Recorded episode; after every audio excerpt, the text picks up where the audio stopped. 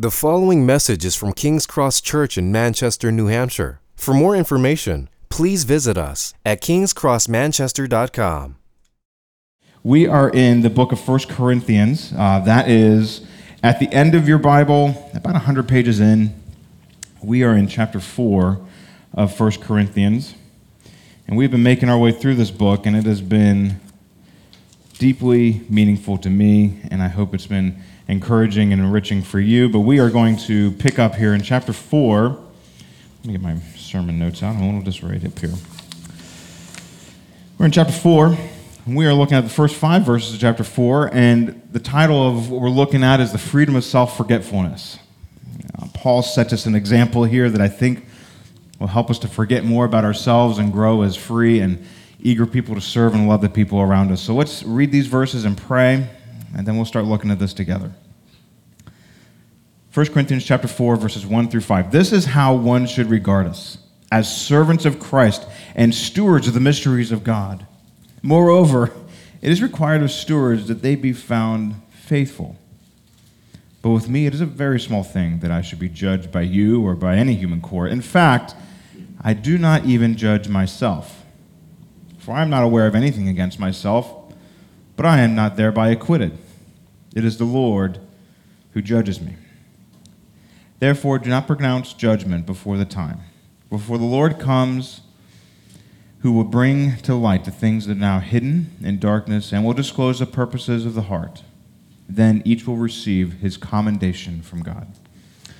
Let's pray. Father, as we look at your word this morning, I pray, as we look at this, that we would be reminded, that we would be strengthened, that we would be corrected and adjusted to see our identity in Jesus. And Lord, that it would powerfully change us to be people who are free and eager and loving, just like Him. Would you work among us? In Jesus' name we pray. Amen. Identity is a big, uh, a big topic these days, right? In uh, cultural conversation, our identity and how we think about ourselves, our identity and how we think about who other people are. Our identity is a big deal, right? If it's um, right your political identity, how you identify politically, and how you vote. And well, I'm conservative, but I'm not that conservative. I'm liberal, but I'm not that liberal. I'm this type of political and politically involved, but don't associate these people with me because that's not my identity, right? Or it could be our sexual identity, how we think about our sexuality, um, our lifestyle identity. I'm, I'm a minimalist, right? Or I'm a this, right? Whatever, what's her name on the Netflix show? What? Marie Kondo? Yeah, yeah. The girl knows her stuff. But I'm just saying, like, that could be your identity, you know? or you could be your, your BuzzFeed quizzes, right? How many BuzzFeed quizzes have you taken? I've seen them on Facebook, so don't lie, right? Um, right? Which Disney character are you? Right? That's your identity, right? Which Taylor Swift song are you? Which, this one kicked me. Which piece of IKEA furniture are you? yeah, yeah. I'm like, how does that get at my identity, right? Anyhow, all those things, right? They're at this basic question of who am I? What, what am I about? Who is my core person? Who am I, right? It's not just that I'm a person who wears a red plaid t shirt, but deep down, who am I as a person, right? What is my identity, right? And that's, that's a question that maybe all of us wrestle with. I don't know if you, if you wake up like me and in the morning there's an anxious fear that I now have to figure out my identity today. It's a fear that I live with, and it's a fragile, it's a fragile reality to constantly be having to figure out what's my identity, who am I, what does it mean to be me. Right, this uh, this obsession with trying to figure out ourselves never ends, does it? Maybe we don't wake up in the morning thinking about um, how am I going to figure out my identity today. But there is this nagging sense that we all feel, right? Through the day or in the morning or at night. Am I good enough? Did I accomplish enough? Did I prove myself today? Or why am I not like so and so in comparisons? How am I not like them? Why are they like that? And they seem to kind of have no worries where I've lived with crippling anxiety about that area. Right? This is this is us trying to develop and construct our own identity, the, the void that drives us, that something about us, this something fix, figuring out our identity is something that is incredibly broken and that we all know needs to be fixed. Our freedom, our self of our, our self identity is very fragile, isn't it? Isn't it? It's um, if we're trying to constantly prove ourselves, well, there's always tomorrow that we have to prove ourselves again. But what if our identity, what if our sense of self is more like our toes than anything else, right? None of you have thought about your toes this morning unless they hurt on a regular basis, but now you are thinking about your toes, right? all 10 or 9 of them, right? They're all they're all down there. What if our sense of identity is like our toes, where it's supposed to function and be a part of who we are and to be a part of how we live and serve and are a, part, are a person, but not really intended to draw our attention to himself, right? Our toes generally, unless they're broken, don't draw attention to themselves. What if our identity is like our toes? They're functioning, but not, uh, not drawing attention. Right? This passage actually has an invitation for us into that reality. Maybe this seems you're reading the passage and you're hearing me introduce this passage and you're like, how do these connect? But you have to remember, the Apostle Paul, when he was writing this letter, he was having to defend himself to his friends, he was having to correct his friends, he was having to readjust how they thought about him. And yet, at the same time, the Apostle Paul in this passage has a freedom about him, a freedom where he's not defensive or dismissive, he's just who he is. And he's not overly obsessed with making sure that people get it right about him, or even that he has the right picture about himself. But he is who he is in Jesus. And he's inviting us in this pattern of how he thinks about his own identity as a person. To think about our own our identities to be people who are freed from obsession to self, to a freedom of self forgetfulness. Right? If this is the main point of the passage, the main point of the passage is that the gospel frees us from managing our identity. The gospel frees us from managing who we are. The gospel frees us from having to prove who we are. The gospel, that is what Jesus has done for us on the cross, what Jesus did outside on a little dusty hill outside of Jerusalem. What he did there is a gospel way, is a way to sh- that our identity is not based on what we do or what we've done or even what what's been done to us. Right?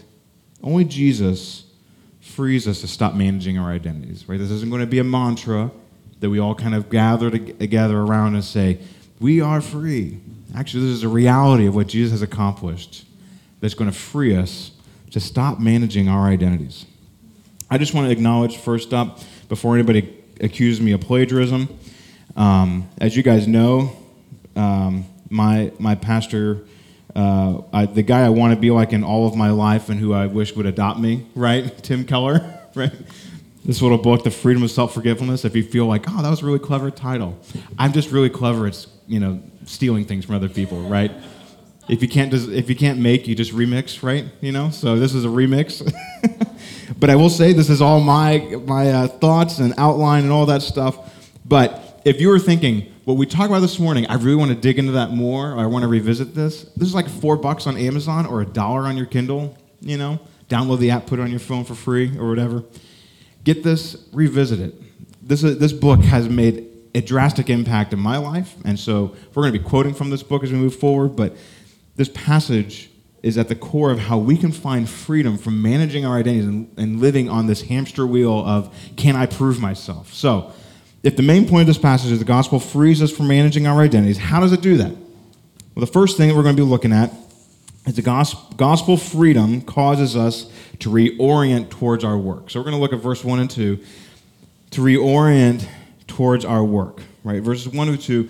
This is how one should regard us as servants of Christ, as stewards of the mysteries of God. Moreover, it is required of stewards that they be found faithful. Right? So, Paul, remember, Paul's being attacked, and he's not just being attacked for, like, hey, you sold us a bad product, um, bad Google reviews for what you've done, right? Paul is their pastor. He's the one who helped start the church and plant the church and help them grow in Jesus. And he moved on to go plant other churches, start other churches, and then other pastors and teachers came along and they start saying, like, yeah, but past, Pastor Paul, like he kind of he kind of drowns on when he preaches, or he's not really that exciting. You know, like he's smart, but he's not wicked smart. You know, like he's not that great, and they've been undermining him. And the way Paul comes after them and addresses, like, here's how you should think about my work as a pastor. Right? He says, I'm a steward of God. Right? I'm a steward. Right? So I kind of don't care. It's kind of what he's saying, right? But we don't we don't really know what stewards are these days. Stewards, when you think of stewards, how many think of flight stewardesses, right? That's not what Paul's thinking of. Flight stewardess is not what he's thinking of. Right? A stewardess basically, you know, they uh, they're a bit regimented on where you sit and keeping the bu- buckle on, how you're supposed to keep the buckle on, and they bring you sodas, and then you land and you move on. A steward of what Paul's talking about is this old school idea of basically you'd have a master of an estate, right? Some guy who owned a big piece of property, and that property needed work. It needed crops grown on it, it needed crops harvested, it needed cattle, it needed you know animals to do their animal thing on it. Like what do I know? I don't know anything about animals, but you know that it needed somebody to tend to the estate. But the master, he had other things to do, right? He had other things to acquire, go things to do. Um, so he put a steward in charge. A steward managed what belonged to the master. A steward said was given pretty pretty big leeway. You can do what you want. Plant crops here, do this. Here's the mission of what we're trying to accomplish, and the steward made it happen. Right? Anybody seen Lord of the Rings? Right? Lord of the Rings. All right. So remember the steward of Gondor, right? That guy who like turns all like weird and creepy at the end, right? He he was the steward under the king who did what the king was when the king was away. He managed the kingdom, right? So Paul's saying pastors in a certain way are like they're stewards, right? I don't add to God's word, I don't take away from God's word. I just tell you, here's what God says, and here's how we live in this together. But he's setting us a pattern, right? Because not everybody in this room is a pastor, right? Maybe there are pastors in this room. We haven't figured it out yet. I'd love to figure that out with you. But, stu- but stewards is a description for what all Christians are, right? We have been given God's grace. Remember at the beginning of the book where he says, the grace of God has been given to you, right? He's given us gifts. He's given us strengths. He's given us a way of being in Him. And He's called us to be a steward, right? To steward who we are and what God's done among us. And maybe some of you feel like that's not incredibly impressive. Like, stewardship sounds great, but you're talking about stewards of kingdoms, you're talking about stewards of really important stuff. And I'm just a fill in the blank, not very impressive. I remember the first time I kind of had this realization. Does anybody remember Boy Meets World, that show? Right? Some people are going to be like, you're too old or too young to remember that show. It was a show from the 90s. It, it speaks to my heart. Boy Meets World. Cory, um, Cory Matthews, his dad, Alan, was a grocer, right? And there was this whole episode about how he was struggling with, like, look, I'm providing for my family, but at the end of the day, I'm just a grocer, right? But his wife comes alongside him and says, no, uh, you're not just a grocer. You provide for our family, look at the family that we have, right? She changed the, she changed the person that had the authority to make the call, didn't she, in that situation? See, if we're stewards, it's not the product that's the important part. It's the authority. It's the person who sits over us that's the important part, right? That's the one who gets to call the shot on the value of our work. So, what does Paul say? Moreover, it is required of stewards that they be found faithful, right? If we're stewards that are be found faithful, not stewards that have produced a lot of work, God looks at us and says, you know what? You may have failed at that. That may have failed, that project. But that's not where your identity lies. I'm the one who gets to call the shot on the value of what you've done. I'm the one who gets to call, make the final verdict on the value of what you've accomplished. I'm the one who gets to call the shot on the value of what you are doing, right? There is a higher court than what we can see with our work and its value.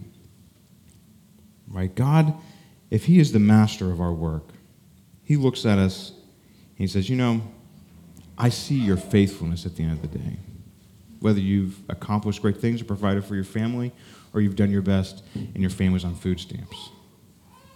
He sees the faithfulness. Right? Keller uses this example of all people that could be called successful Madonna, right? Crazy talent, incredibly gifted.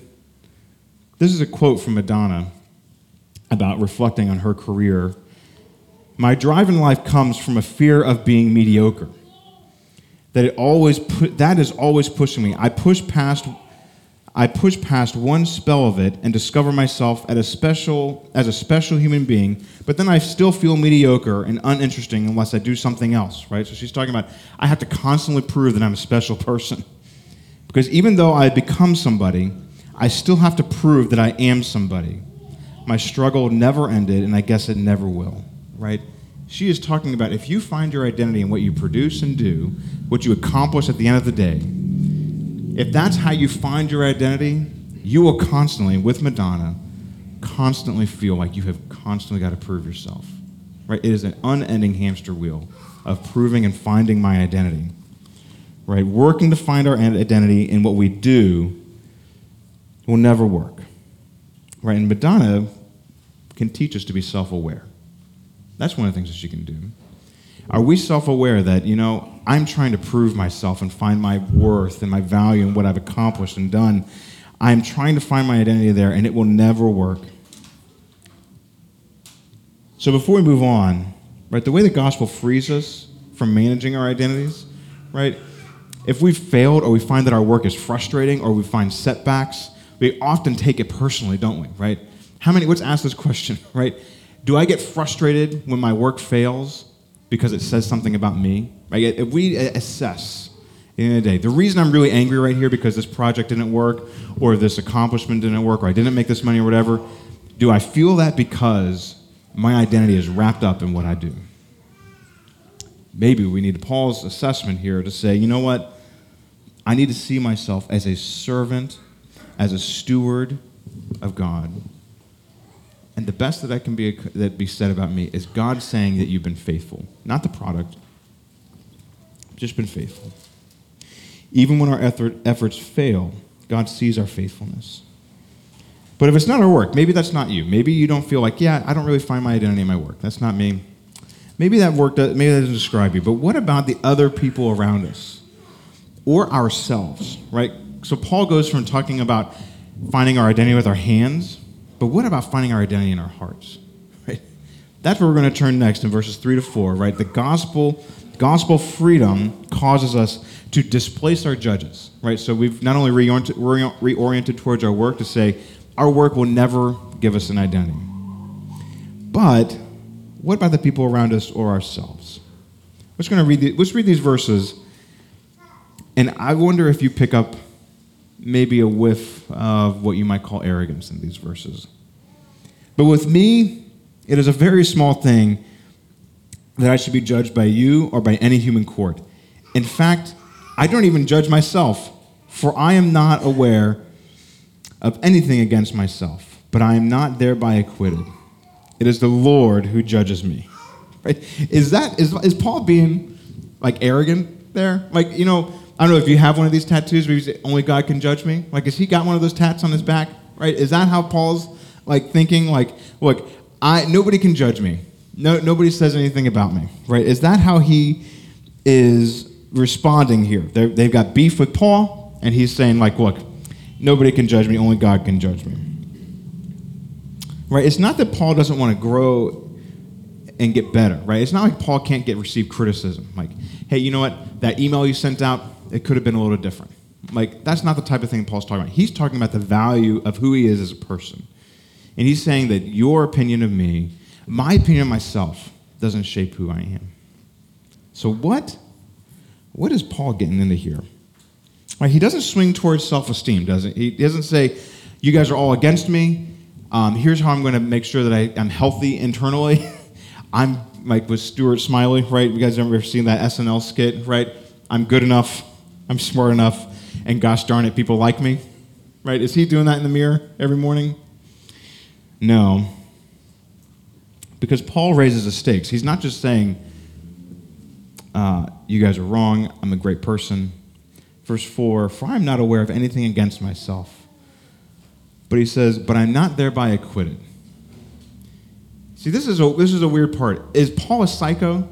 Because if anybody knows the New Testament, they know Paul, what's the story of Paul in the book of Acts, right? He was oppressing and fighting the church, right? He was actually actively going against the gospel. He was saying the gospel is not God's way of following God and knowing God, right? He was persecuting the church, right? So, what is Paul? So, he's saying on the one hand, I don't have anything against me, there's no charges against me. But then on the other hand, right, if you remember from 1 Timothy, here, we can throw that verse up here? 1 Timothy. Here's where Paul says, he talks about the other side of the story, right? I thank him who judges who has given me strength, Christ Jesus our Lord, because he has, notice that word, judge, judge me faithful, appointing me to his service. Though formerly I was a blasphemer, oh, here, now he's throwing out some beef. Persecutor, an insolent opponent, but I've received mercy because I've acted ignorantly in unbelief. And the grace of the Lord Jesus overflowed for me with the faith and love that are in Christ Jesus. This thing is trustworthy and deserving of full acceptance that Christ Jesus came into the world to save sinners, of whom that I am the foremost. So how do you put that verse, Christ Jesus came into the world to save sinners, of whom I am the foremost, right next to, for I am not aware of anything against myself, but I am not thereby acquitted. How do those go together from the same person? How do those statements get said about the same person and he's not instituted, right? Not put in a psych ward? What Paul is saying here to close out verse 4 it is the Lord who judges me. You see, at the end of the day, Paul says those things that are true about him, he does not identify with himself. Those things that he has, the sin and the opponent uh, opposition that he's given to the church, opposition to God, the ways he's rejected God, in Jesus, those things are no longer identified with him. Those things are not things that he associates with his identity anymore. Those are not things that he says, those things are true and I have to fear them out and atone for them. No, he says, remember, we talked about the cross of Christ in, verse, in chapter 2, verse 2, right? The cross of Christ has dealt with those things. The cross of Christ is where those things are associated with, right? That's where Jesus takes on my identity as being an insolent opposer and rejecter of God, somebody who has a beef with God and who's opposed God, somebody who has sin. That's where Jesus has taken on that identity. And now Paul says, because Jesus has done that, it's not my identity anymore. That's not my identity. But then on the flip side, he doesn't go off and say, I've done all these great things. All those good things that he's done, those are given to him freely by Jesus.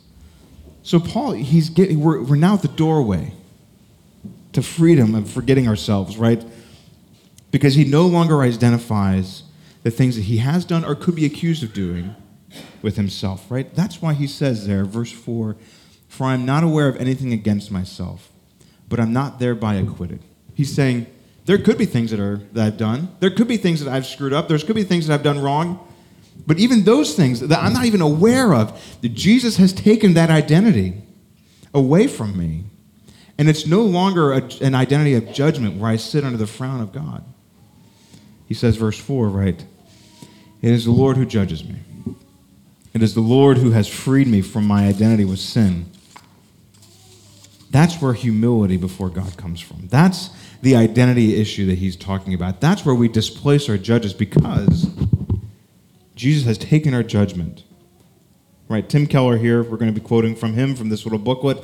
The essence of gospel humility is not thinking more of myself or thinking less of myself. Right? So, just so you, the, the nature of what it means to be a follower of Jesus is not to say, oh, look, I'm of so much worth, or I'm such a horrible person. It's actually to think of myself less. Gospel humility is not needing to think about myself, not needing to connect things with myself. It is an end to thoughts such as, I'm in this room with these people. Does that make me look good? Do I want to be here? Right? Have you ever felt when you walk into a room, does this add to my resume for how valuable I am? Does this take away from my resume? True gospel humility means I can stop connecting every experience every conversation with, my, with myself. In fact, I stop thinking about myself. That is the freedom of self forgetfulness, the blessed rest that only self forgetfulness brings. That's the pattern that Paul is talking about here. He's got people who have real problem with him. And he has got real issues that he's got to address in them. But his identity is not on the line. Right? You're, the most times where we see our identity kind of come out and re- you know, rear its head is in the middle of an argument or a conflict. And here Paul says, I don't have to defend myself. I, I actually don't need to worry about this. Because the worst thing that could be said about me is said in the cross of Christ. The worst thing that could be said about the nature of who I am and my identity is said in the cross of Jesus. Whatever it is, the things that I've done, the things that I've, I've conspired, the things that I've thought about doing, all those things that Jesus took on in his identity on the cross. It puts my ego into the shade of the cross, and my ego now becomes tamed by the cross. I don't have to manage it. It's been dealt with. Right? That's the beauty of the gospel. You're invited into an identity and into a reality where your need to prove yourself and your worth has been dealt with. Right? The cause for shame and guilt are no longer identities for us, but also the cause for arrogance and pride are not connected with us either. Our identity is in Christ, and Christ has taken the pain of our sin. Now, what about what about the prop? We've talked about things that we would do to get our identity, and things that we've done that would be the shame for identity. What about the things that have been done to us? What if you are the victim here? You see, this is where the cross, it's important to remember the story of the cross was not some private event that happened in a room locked away. Jesus was publicly shamed. Things were done to him that he had no control over. And yet he conquered over them. And he's raised to life and stands in glorious purity, though he was mocked and shamed and abused. That's the identity that you're identified with. So if you have been the victim, if you have been the one who's had things done to them, now the security of your identity rests in somebody who stands glorious and beautiful and worthy, not shamed or touched. See, the other thing that this, this does for us in displacing our judges is it allows us to take criticism. Remember how we talked about arguments? Arguments tend to be where we receive criticism pretty heat, with heat. There's an article that was written back in the 90s by Alfred Poirier. He's a counselor and pastor called The Cross and Criticism. And he says this A believer is the one who identifies with all that God affirms and condemns in Christ's crucifixion. A believer is somebody who identifies with all that God affirms and condemns in Christ's crucifixion. So What's true about you? I'm an addict. I'm an adulterer. I'm a liar.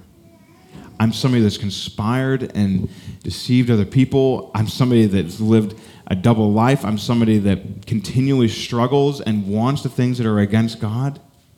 The cross says God's full judgment for that has been has had its day. It's had its day. Those things no longer have your identity in them. So when somebody comes to you and says, listen, when you said that, that was really painful and hurtful, and that was inappropriate. They don't even know the half of the story of how painfully inappropriate it was for you to say that.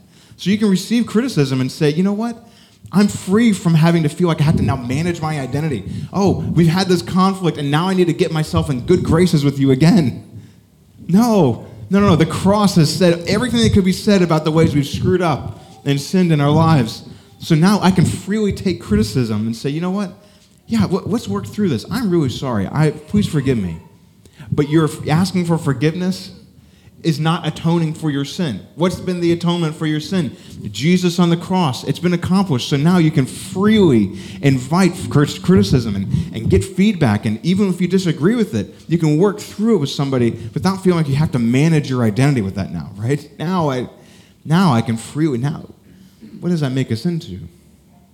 That makes us into people that are actually humble, who want people to bring criticism into our lives not because they're against us, but because we know that God has been for us.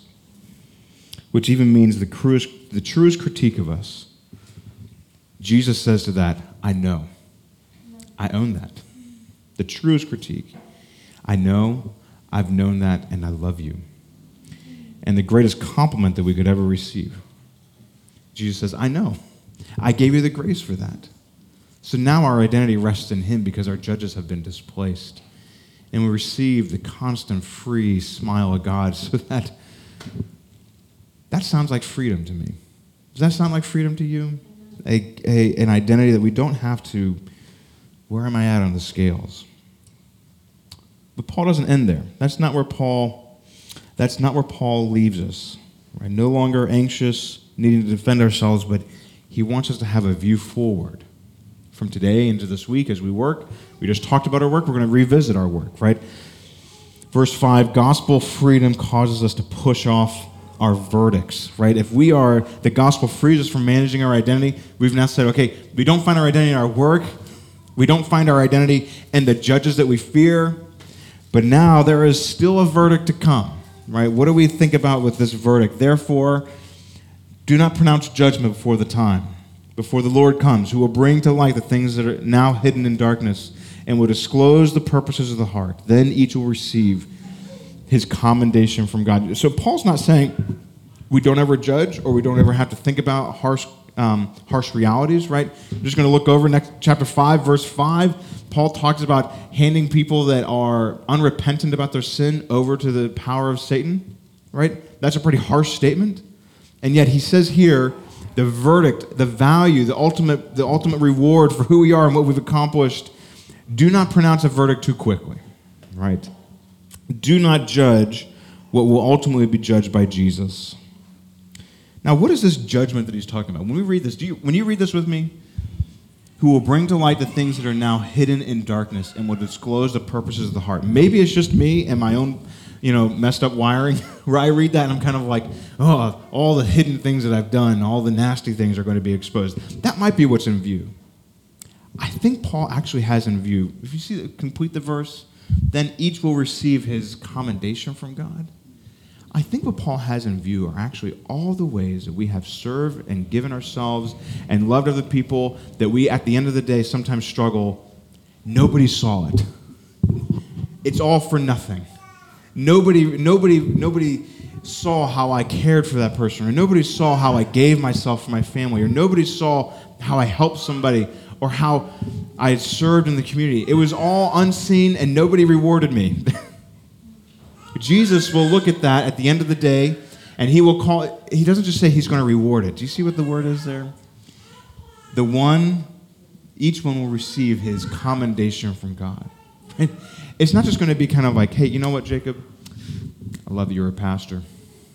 Here's your beachside property. That would be great. I'd love that. Actually, what it will be, as God will say, this was my daughter. I saw her faith and her faithfulness amidst the fire and, and, trial that she walked through. Nobody else saw it, but I saw the nights of prayer and weeping, and she persevered. And he will say it before the entire world. This was my son. I saw how he was faithful and he persisted in loving and doing good to those who opposed him. And he'll say it in front of all of his enemies.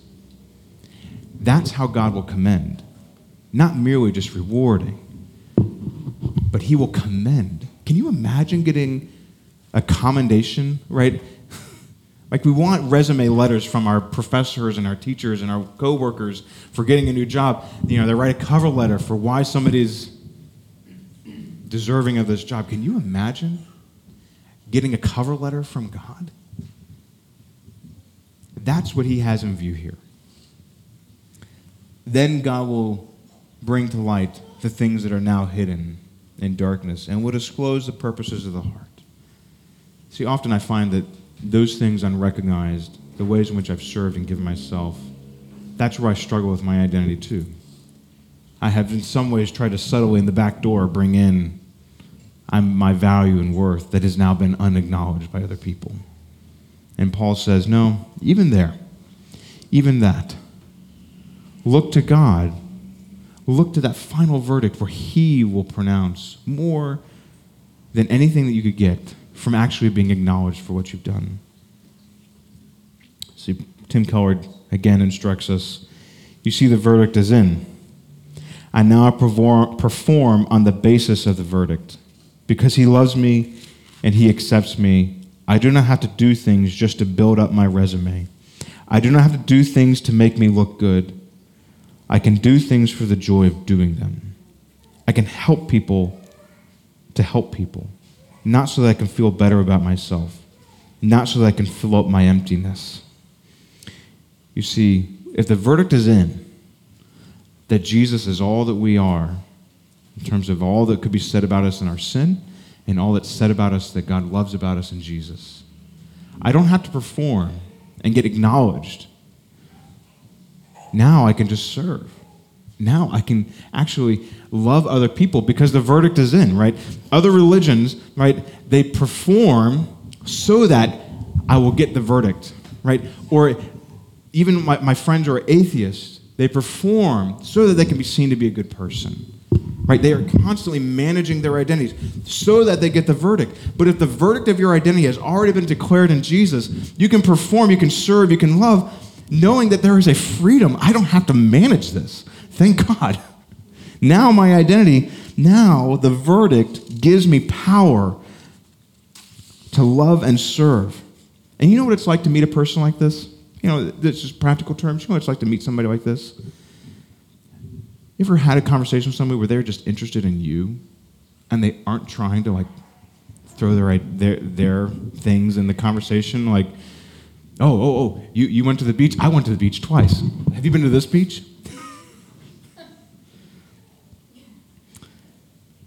Knowing somebody like this, their ego and identity is in the right place, aren't they? It's like their toes, isn't it? It's functioning, it's serving, but it's not central, is it? They are there to serve you. Somebody has said that the Apostle Paul, one of the things you would have experienced with him is he would have, you would have had his absolute, full, and undivided attention. Can I just ask as a practical question how often is this device a way of proving our identity to other people? How often is a barrier for us being gospel humble people that love other people? We're trying to prove ourselves to other people with things that we like and post and share what if we just set it down and gave our full attention to somebody? Because our identity in Jesus says the best things that could be said about us, he's already accomplished. The worst things that could be said about us in the comment section, good grief, they've already been said. So now, let me just, just give my attention to somebody here. How do we grow in this? I, I think thinking through this, getting this book by Tim Keller, but I think the Apostle Paul, I imagine he spent prayer, hours of prayer, moments of prayer, seconds, time, thinking through with Jesus. This, I want to find my identity here in my work, in my acknowledgement, in getting judged correctly by other people, and having my, you know, making an amends for all who I am. Paul sitting down with Jesus in prayer and saying, Jesus, I want my identity to be you plus something. Forgive me. Help me to be my identity as you and only you. Maybe that's something we can be doing today. The things that we found our identity in this last week, things we know that we're going to be coming up on this next week. So at the end of the day, the point of this passage is the gospel frees us from managing our identity, right? But the positive side of that, the gospel frees us from managing our identity and enjoy all that Jesus' identity is for us. I think that's the pathway of self forgetfulness. Finding everything in Jesus and not having to think about how we can build up our resume or figure out our identity on our own terms, but just getting more of Him. So we're going to continue to worship Him and sing about who He is and join Him at His table because we want to get more of Jesus' identity in our lives. Let's pray. Father, I pray that as we we think about what it means to know you and love you and walk with you, I pray that our identity be rooted in Jesus, be found in Him. We wouldn't try to build up our identity and our resume with what we do for other people or how we justify ourselves, but we see that, in fact, God, Jesus was judged for us and that the verdict is in. And now we are free in you to love others. So in Jesus' name we pray. Amen. Thank you for listening to this message from King's Cross Church in Manchester, New Hampshire. Please feel free to share or distribute this content, but do not charge for it or alter the content in any way without permission. King's Cross Church exists to treasure, proclaim, and grow in the gospel of Jesus Christ. To find out more about King's Cross Church, please visit us at kingscrossmanchester.com.